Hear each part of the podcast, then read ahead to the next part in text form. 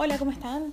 Eh, soy Beca y este es mi podcast eh, sobre lo que son cine y series.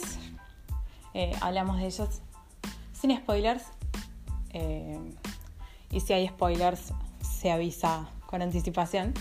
y lo que hacemos es sinopsis en unos minutos de, bueno, las series para ver, las recomendaciones, las series para no ver también. Eh, y también lo mismo con películas. Sean bienvenidos. Hola, ¿cómo están? Eh, bueno, llegamos. Estamos a punto de terminar la fase 1 del MCU y sea Capitán América, el primer Vengador, eh, hubo una Capitán América en 1990, la cual no vi y desconozco. Eh, pero bueno, esta película es de 2011.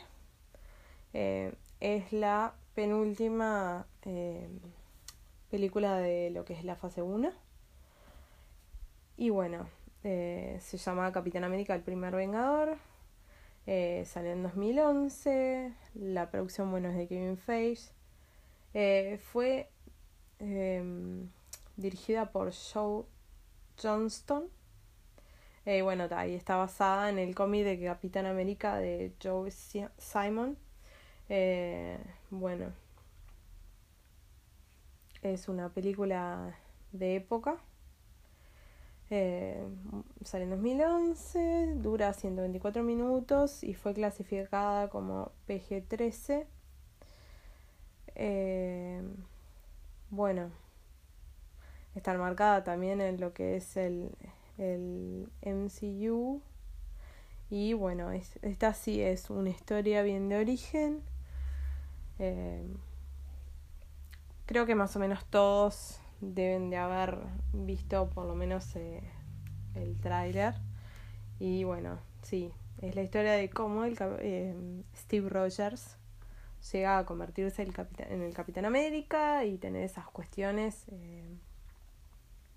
esas habilidades. Que en realidad algo que está bueno es que más allá de alguna cosa, más bien son más que un superpoder, es eh, tener la capacidad de explotar lo que el cuerpo humano, la capacidad atlética del cuerpo humano eh, en, en el nivel superior, ¿no? Lo más al límite. Eso es algo que está bueno eh, de, del Capitán América, además de que bueno, em, está todo el tema de que es eh, con las guerras mundiales y los nazis y, y es como un poco también de todo el espíritu patriota, ¿no? Que eso, bueno, es no menor en realidad y también, bueno, marca un poco de, de, de dónde estaban en el momento de, de que se escribió el cómic, ¿no? Que es lo que lo que lo que es verdaderamente importante. Eh, bueno, en Capitán América tenemos tres películas. Esta es la primera, la segunda es eh, The Winter Soldier y la tercera es Civil War.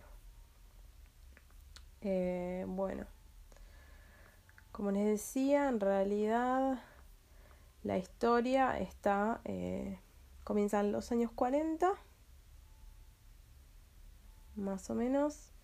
Eh, y bueno, tenemos la historia de Steve Rogers siendo un rechazado al principio que se convierte en héroe.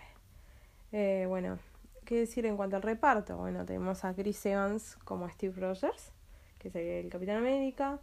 Es raro porque, bueno, él en realidad hizo la antorcha humana en, en Los Cuatro Fantásticos y la secuela de Los Cuatro Fantásticos pero eh, la verdad es que como que no, no trae, no lo trae mucho, muchas reminiscencias de eso tampoco, así que no, no tendría que ser motivo de preocupación. Después tenemos, bueno, a Hugo Weaving, genial actor, espectacular actor, que hace de Johan Smith, que es eh, Red School. Eh, Hayley Atwell como Peggy Carter. Yo a Hayley no la conocía o por lo menos no la tenía así bien eh, registrada, digamos, hasta verla hacer de Peggy. Además después la vemos a, bueno, Hayley Atwell con, continuó interpretando a Peggy Carter por todo el MCU. Incluso tuvo una serie de dos temporadas que es una lástima que la hayan cancelado porque eh, personalmente me gustaba. Después, bueno, tenemos a Sebastian Stan como Bucky Barnes, que en realidad a él sí lo conocía porque actuó en Gossip Girl, por ejemplo. Eh, Sebastian, Stan, así que lo tenía bastante, bastante visto. Tenemos a Dominic Cooper como Howard Stark, eh, también muy, muy bien, eh, muy bien interpretado, con una onda muy Howard Hughes en algunos momentos. bueno, tenemos a Nick Neil McDonough como Timothy Dogan Derek Luke como Gabe Jones, Stanley Tucci como el Dr. Abraham er Erskine, que es el científico que le da el tema en Super Soldado, y tenemos a Tommy Lee Jones como el coronel Chester Phillips. Eh, bueno, después tenemos también otras apariciones como Natalie Dormer, eh, tenemos a Samuel L. Jackson, obviamente Stan Lee, que hace un cameo, eh, hay, hay bastante, hay bastante. Eh, Richard Armitage, que hace Heinz Kruger. Eh, después, este creo que lo mencioné. No, no lo mencioné. Eh, Toby Jones, que hace de el doctor Arnim Zula, que la verdad eh, es para destacar su interpretación, que además pues lo continúa haciendo. Y bueno, eso es, es, es bueno porque nos trae a los orígenes de lo que es, eh, bueno, Shield y de lo que en realidad es Los Vengadores. Yo personalmente no conocía mucho la historia del Capitán América, más allá de cosas muy, muy, muy, muy, muy superficiales. Eh, y bueno, tenemos la introducción que en realidad ya nos lo hicieron en la película anterior, al Tesseract, que se conecta también con esta historia. Eh, y, y, bueno, se sigue armando todo el tema del, del MCU en esta película y de los Vengadores como, como grupo de héroes, aunque bueno, todavía les falta recorrer un camino para, para unirse eh, cuando estamos en esta película. Y bueno, la próxima película es The Avengers, que es la película que termina la fase 1 eh, y que es la primera película que los une a todos y tenemos, bueno, todas las, las dinámicas entre héroes. Personalmente, una cosa por la que tengo un poco de debilidad por estas películas es que yo amo los crossovers, me encantan, cuando están bien logrados, ¿no? Cuando en realidad están como los personajes balanceados y vemos las dinámicas y todo, me encantan. Por eso era tan fanática de la saga de, bueno, Ocean's Eleven, Ocean's 12 y Ocean 13 y Ocean's 8 también me gusta. Eso de juntar eh, superactores que estén todos al, al mismo nivel, que no haya tipo uno que sea una superestrella ni nada, sino que esté tan bien lograda que el ensamble lleve a que todos tengan su lugar y que todos sean importantes y es muy genial. Así que bueno, imagínense la emoción que tenía con The Avengers, ¿no? Aparte después de haber consumido todo el resto de las otras películas.